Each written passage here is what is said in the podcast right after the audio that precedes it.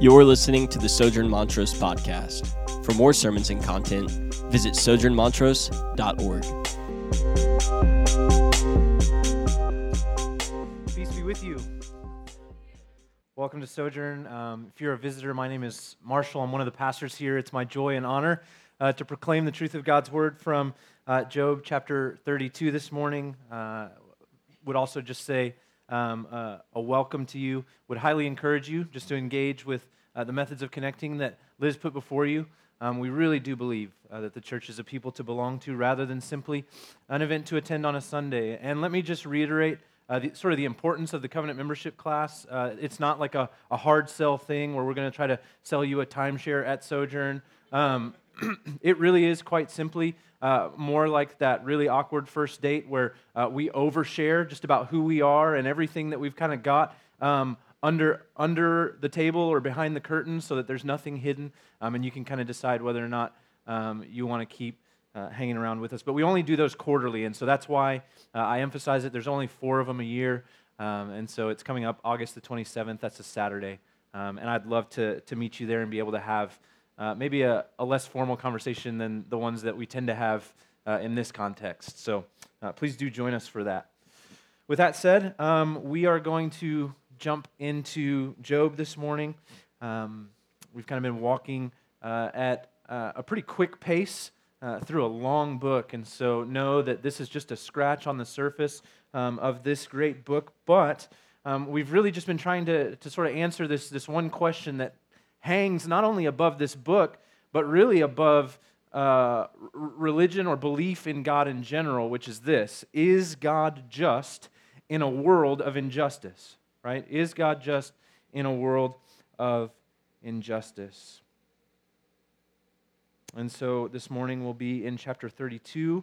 Um, Job has just finished his summary defense, his last words of the book.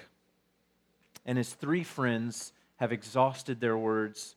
And another friend now speaks up, um, taking one last shot uh, at explaining the events of Job's life.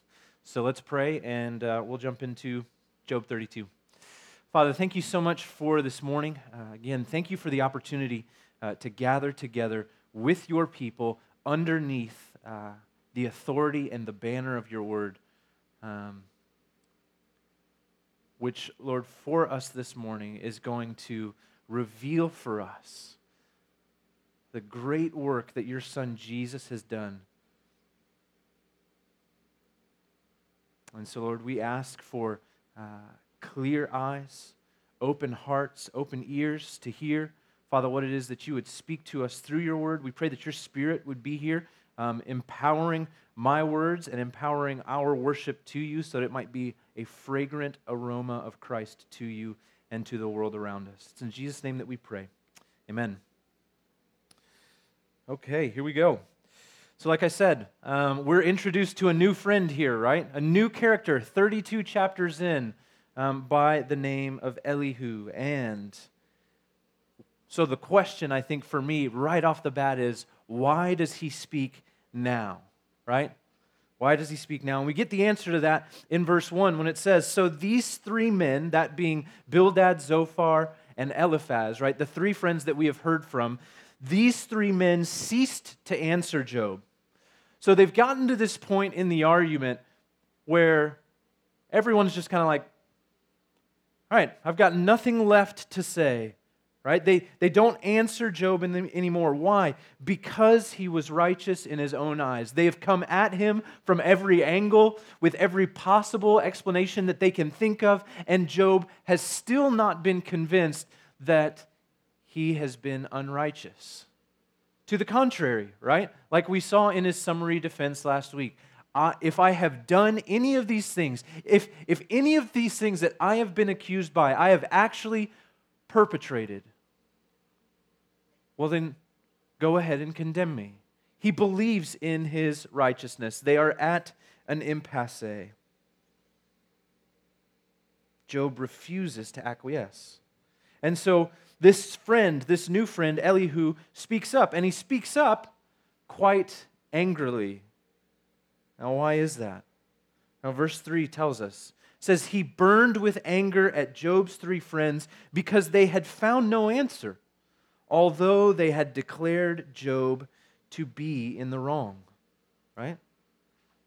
They found no answer. After 32 chapters, after this back and forth, after this ongoing conversation, not only has Job refused to acquiesce to the, to the fact that he may have been unrighteous, but also these friends have nothing left to give in spite of the fact that they have declared Job to be in the wrong, right? But why is it that he's waited this long, sort of, to voice this complaint? Right? He's been observing this dialogue between Job and his friends silently up to this point. Well, verse 4 says this Now Elihu had waited to speak to Job because they were older than he. And when Elihu saw that there was no answer in the mouth of these three men, he burned with anger. Right, we talked about this last week that, there, that, that culturally at this time there's a deference given to those who were of age, those who were older. There was this understanding that with age comes wisdom. And so, what Elihu has done up to this point for the past 31 chapters is he's given deference and respect to his elders, refusing to speak before them and always giving them the benefit of the doubt. They were older. And so last week I kind of I, I had to sit into this image of a courtroom, right? to picture Job giving his last summary defense before judge and jury, proclaiming his case so eloquently. Well, let's go back to that same image. And at this point, Elihu has been sitting in the gallery. He's been sitting in the gallery hearing the arguments of Job as the defendant, his friends as the plaintiff. But we come to a place in the book, we come to a place in the argument where now the defense and the prosecution, both of them are at rest. And at this point, Elihu from the gallery goes, This is surely not satisfactory. Surely there's more to be said because an adequate answer has not been found and a man has been condemned, and yet there, there seems to be no reason for that. You hold him in the wrong, and yet you can't seem to explain it. And yet, both Job and his friends are silent. Which leads Elihu to, to say this in verse 11 Behold, I waited for your words. I listened for your wise sayings while you searched out what to say. I gave you my attention. And behold, there was none among you who refuted Job or who answered his words. He's saying, Surely arguments can't be over yet how are we supposed to make a judgment based on what has been given here, set before the court? Right? Regardless of how convincing they had sounded to one another, these three friends had failed. Their logic had not swayed Job, nor had it before Elihu, a third party, done anything to explain what it was that had taken place with Job nor with regards to Job's argument before the Lord. Right? The argumentative value of all of these long speeches, 31 chapters worth of them, was zero. They had entirely failed to answer Job's arguments. And so, while this is a bit of an aside uh, to, to where we're going, I do want to pause for a minute and, and understand this because I think it's timely uh, for a church that uh, is our age. It's, it's no secret if you look around the room that generally speaking, we are a young church. And I think one of the things that I've heard quite regularly um, with, with, regards to that is, is sort of this desire for um, more aged people to join us. Why? Well, because they're wise. And here's the thing I, I think that generally speaking, that, that, that's probably true to some degree, right? Much like much of what the friends have to say throughout the book. And yet it is not law, meaning that it does not necessitate, old age does not necessitate wisdom. It can bring it if it is cultivated. But cultivated from where? All right, it says this in verse 7 I said, Let days speak, and many years teach wisdom. Verse 8, but this is his argument to that conventional wisdom, right? Conventional wisdom, the argument to it is this but it is the Spirit in man, the breath of the Almighty, that makes him understand. Verse 9 It is not the old who are wise, nor the aged to understand what is right. Who is it that understands what is right? It is the one who heeds the breath of the Almighty that makes him understand right? Not too long ago we were in the proverbs and this is this is why we did proverbs for a brief moment right before we jumped into job because proverbs is the conventional wisdom that job gives us a contrary viewpoint of helps us see it in light of. But in proverbs what does it tell us? Chapter 1 verse 7 it's the fear of the lord that's the, that's the beginning of knowledge and so I think, brothers and sisters, that this is why Paul looks to a guy like Timothy, who is also described as youthful, as young in age, and says, Do not be ashamed of that. He says, Hold fast. Hold fast to this good testimony. Preach what is good. Preach the Word of God, the whole Word of God, the counsel of God, because that is where wisdom and understanding come from. And so here's the thing if we want to be wise collectively as a church. We can and should ask for those who are older to come alongside of us, those who are older in the faith. But we should not think for any moment that right now we operate from a place of lack. Because the breath of the Almighty in the Word of God is with us and in us by His Spirit. Right? This is, this is Paul's Paul speaking to Timothy. Every word of God, every scripture is what? Breathed out from God Himself.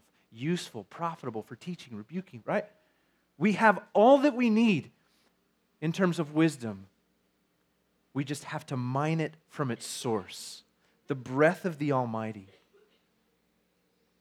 And so to be old does not necessitate that you are also wise. Wisdom is found from heeding the breath of the Almighty.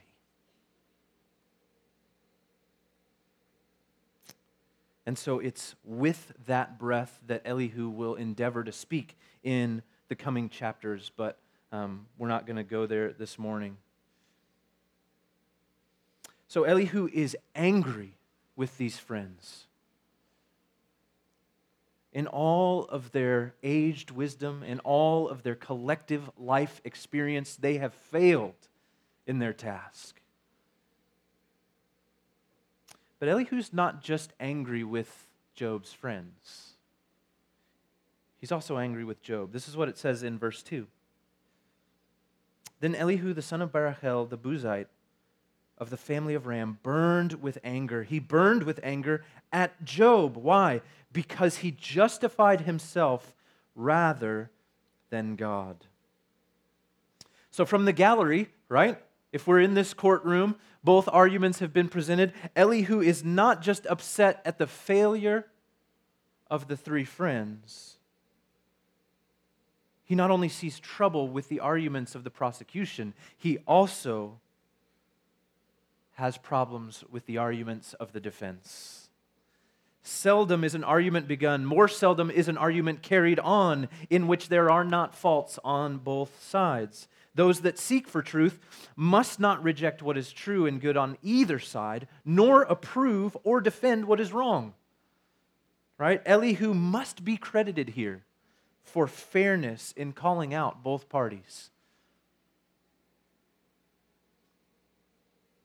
And so, what does it say? It says that he is angry with Job because he justified himself rather than God. What does that mean? Well, let's be clear, all right? Let's, let's be very clear about what Job is first not saying. I'm sorry, what Elihu is not saying here. He's not denying that Job was a righteous man in the sight of God. He's not denying that. He's not denying that Job was righteous and in the right before God with respect to the argument between him and his friends. He's also not blaming Job for justifying himself from their charges against him. Okay? Very clear. He's not doing any of those things, right? So he's not, um, he's not condemning Job. He's not saying, in the sight of God, you are unrighteous. He's also not saying, you are unrighteous because of the way that you are arguing with your friends. And he's also not saying, you shouldn't even defend yourself, right? He's saying none of those three things. But what is he saying? Elihu does claim that Job justified himself more than God. It means he spent more time and insisted longer on his own justification than upon the justification of God in the dealings of his providence with him. He was more careful of his own character and his own reputation than he was of the honor of God and the glory of God's justice. He said more of himself than he did for God. You see, though Job doesn't directly charge God with unrighteousness, he does express himself in a way that makes room for that assumption. To hear him complain so heavily about God and at the same time make such a big deal of his own innocence, this made Elihu angry. He's angry at even the mere possibility of Job accusing God of injustice. You see, in Elihu's mind, this is blasphemy, utter blasphemy. And so he says that he burned with anger because he justified himself rather than God. Rather than speaking about the, the goodness and the glory of God, he's talking about his plight, about his character, defending himself, defending his nature, rather than sort of how he begins the book, which is defending God's character. And so here's really the dilemma of the book and really what, what I call the, the cul-de-sac of the Old Testament, in that you just kind of you get stuck in it.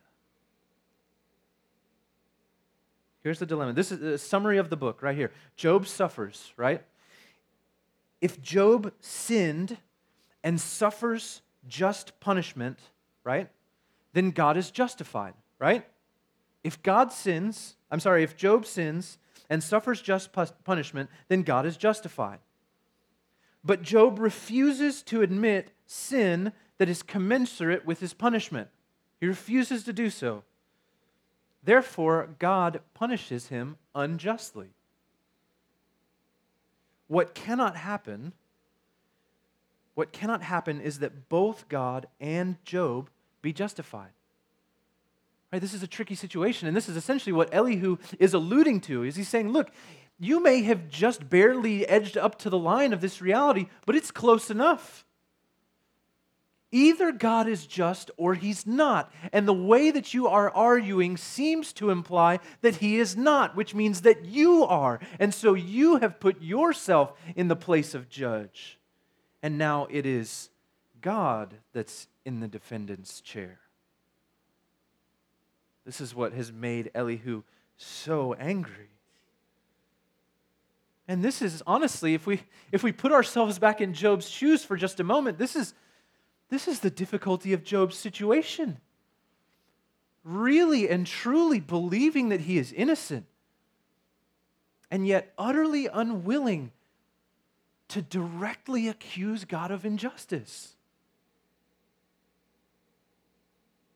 Talk about a rock in a hard place, right? If Job justifies himself, he condemns God.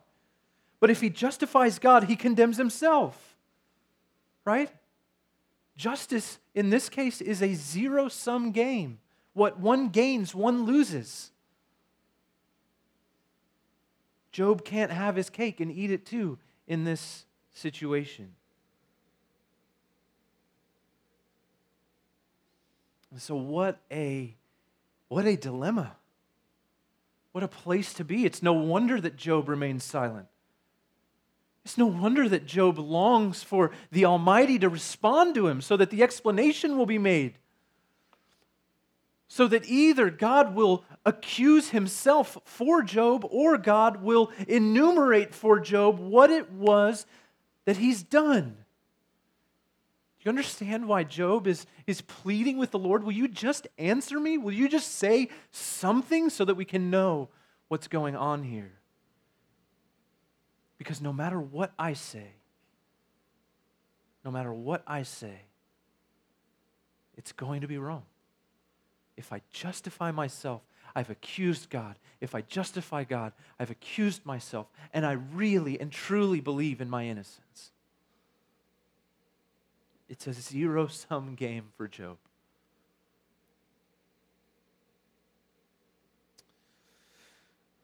And we're going to leave that tension for for the rest of the book, in, in that we've still got two more sermons left. And so we'll see how um, God does, in fact, respond to Job. And he will elucidate for us what it is um, that's actually taking place in Job's life and what it is that God purposes to do in and through Job's suffering. But but what I do want to do is I want to look at this dilemma that the Old Testament presents for us and I want us to see how the cross utterly unravels it. Because astonishingly, astonishingly, in the cross, God justifies himself in the very act of justifying sinners. We're going to go to a, a, set of verses this morning that, if you're familiar with the Bible, it's quite likely that you've read them before. But hopefully, we'll read them in a new light this morning. Uh, turn to Romans chapter 3 with me, if you will. I want your eyes to make contact with these words on the page. So I'll give you a moment to get there. Romans chapter 3, that's in the New Testament. So these are all the books written after Jesus came, explaining for us what it is that Jesus has done on our behalf. And in Romans chapter 3, verses 19 and 20, it says this now we know that whatever the law says, it speaks to those who are under the law, so that every mouth may be stopped and the whole world may be held accountable to God. Verse 20 For by works of the law, no human being will be justified in God's sight, since through the law comes knowledge of sin. So, what is, what is Paul here in Romans 3 telling us? He's telling us that the righteousness of God cannot be obtained through the law. He's saying it's impossible. It's impossible for us to be justified. Because through the law, in verse 20, comes the knowledge of sin. The moment that we read the law, the moment that we are confronted by the law, we see that we have fallen short of that law, which is why Paul says, look, it, it can't happen. It won't happen. We will not find justification in the sight of God. We will not bear the righteousness of God in front of Him by our works. It can't happen. There is law, we have broken that law, and for God to be just, if God is a God of justice, then he must punish accordingly. Right? Nobody likes it when people who are truly guilty get off, do we? Nobody likes that. We shouldn't expect the same of God. We shouldn't expect him to abdicate his justice. Not if he is to remain just, not if, he's, if he is to be consistently just, not if he is to be unchanging as he claims to be unchanging. You see, there's, there's all this sort of discussion and debate about whether or not the God of the Old Testament is the same God as the God of the New Testament. Because in this one, he's just really judgy and cranky, and in this one, he's all love and flowers.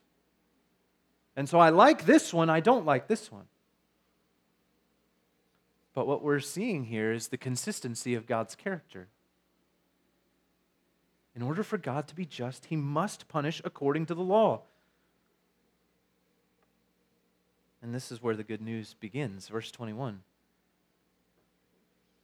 But now, but now, that right now, the righteousness of God has been manifested apart from the law, although the law and prophets bear witness to it. Verse 22 the righteousness of God through faith in Jesus Christ for all who believe. So, what is, what is Paul telling us here? He's saying, look, you cannot be justified by doing works under the law. You can't. It won't happen. It's impossible. But he's saying, but, but here's the thing the righteousness of God can be attained. So you can't get it this way, but there is a way for it to be obtained. What is that way? Through Jesus Christ. Now, see, a, a lot of people just leave it there and they say, okay, so I have faith in Jesus Christ. But if you're like me, I want to dig a little bit deeper. I want to know what is it that Jesus has done that allows for those who believe in him to call themselves the righteousness of God. Surely he must have done something miraculous, marvelous. Continuing in verse 22, it says this For there is no distinction. Verse 23, and this is the one that probably many of us have heard or at least read on a probably really bad tract.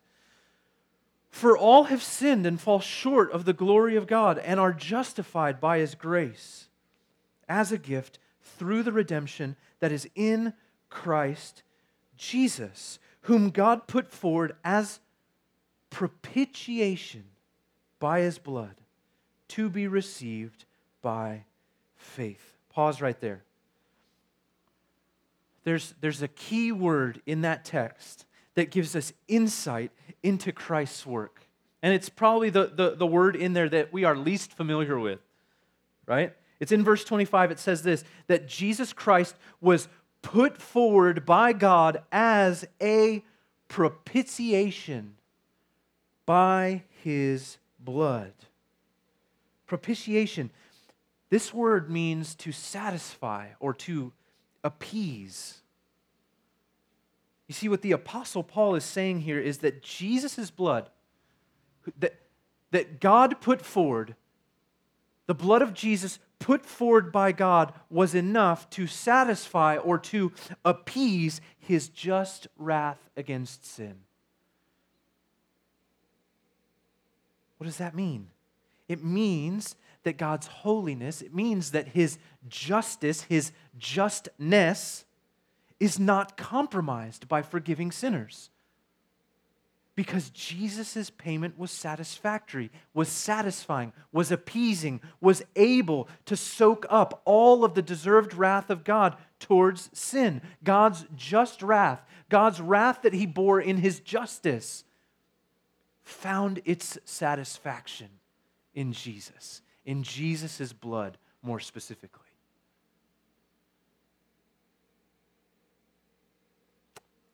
So God's character remains unchanged. The God of justice from the Old Testament remains. He's just meted out his justice on someone other than you.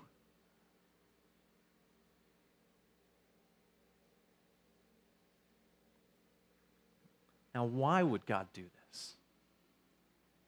I'll read Romans 3 26 it was to show his righteousness at the present time so that he might be just and the justifier of the one who has faith in Jesus. You see, what's happening in Job is that God is just and that Job is trying to justify himself.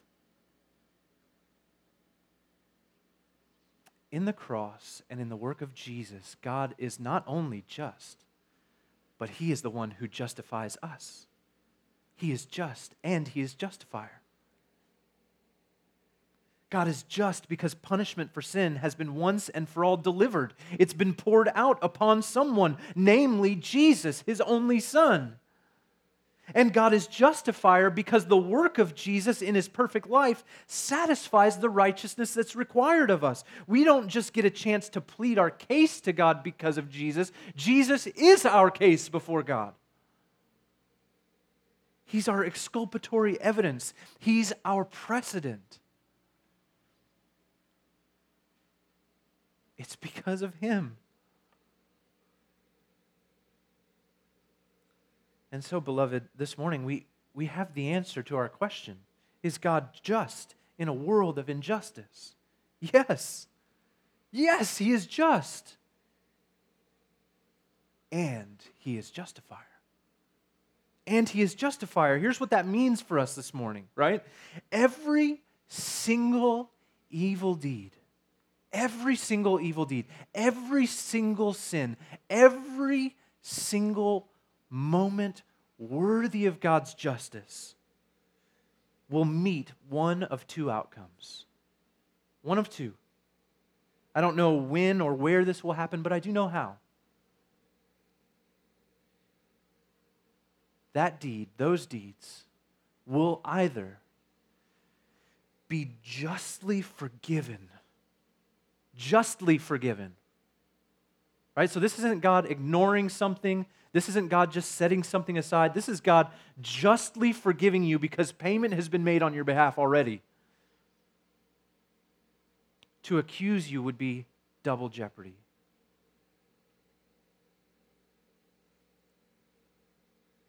So either it will be justly forgiven through the payment tendered by Jesus, or, and this is the scary one, it will be justly punished for the delinquency of the payment tendered by us. Plain and simple.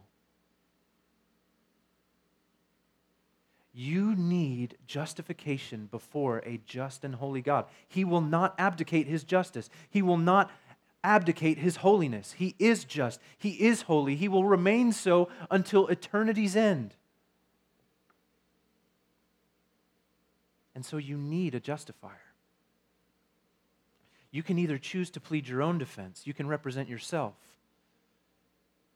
or you can choose to be represented by the only lawyer who in God's court has ever won a victory.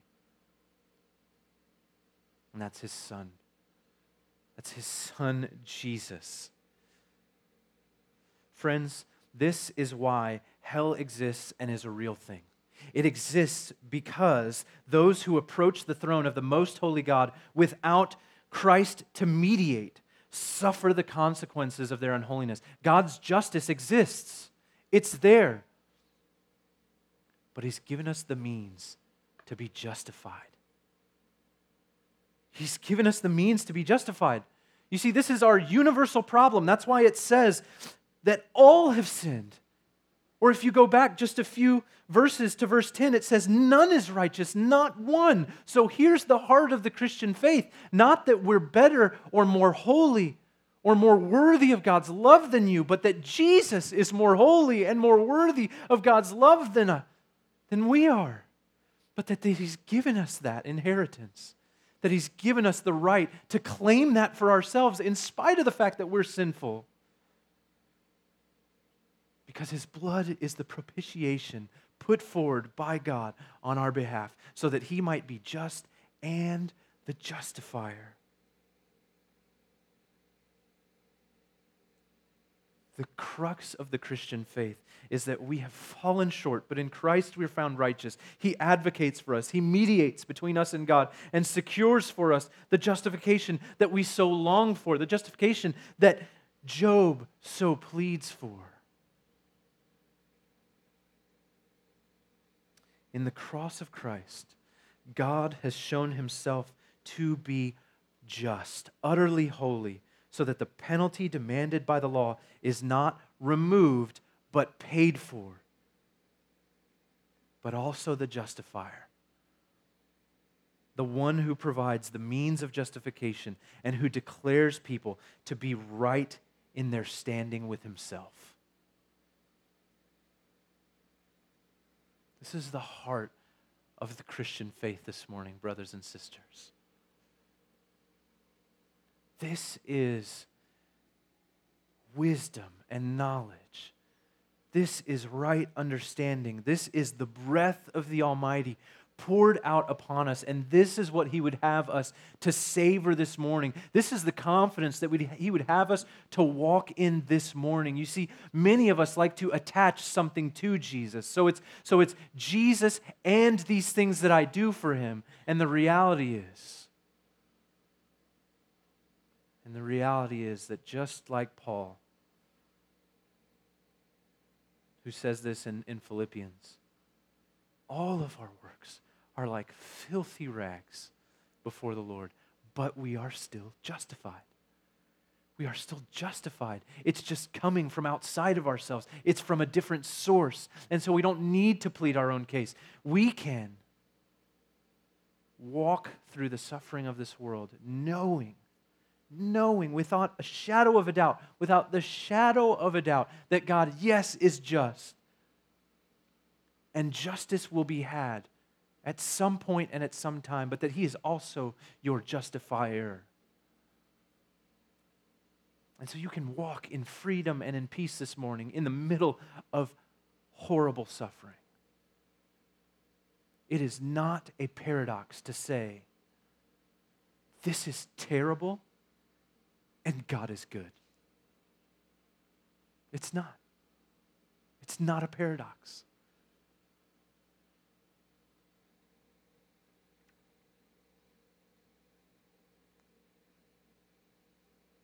What a joy it is to come this morning and go to the table, the symbol of Christ's broken body and his shed blood, the propitiation set forward by God so that he might be our justice and our justifier. Let's pray.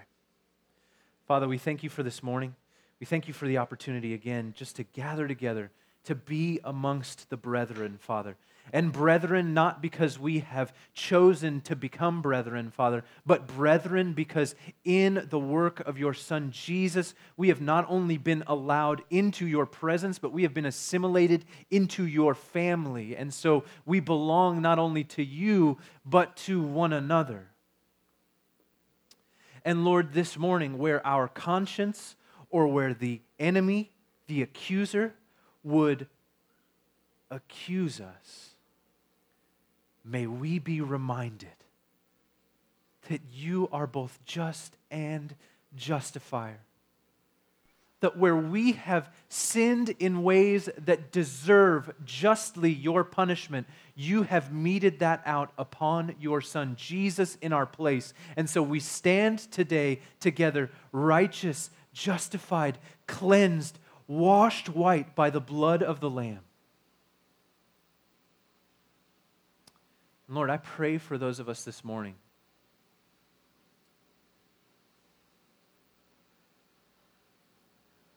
That, Lord, maybe we don't yet know the justifier.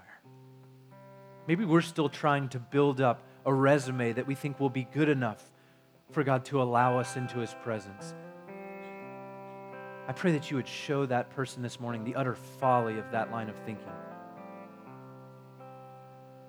Hear Job, a man more righteous than any of us, who yet needs a justifier. And Lord, I pray that this morning would be the first morning that they come to recognize what is at the heart, the true nature of the Christian faith, which is not that if we worship God, we are blessed, or that somehow God is this genie we can put into our debt, but that we are utterly in His debt. But that He paid that debt for us in the blood of his son. Lord, we come to this morning, come to the table, and we rejoice in the confidence that we walk in. That although we are more sinful than we ever dared believe, we are more loved and more accepted in Jesus than we could ever dare hope. And may we respond with loud singing and praise to your name for this great work that you have done in and through your Son Jesus, in whose mighty and wonderful name we pray this morning.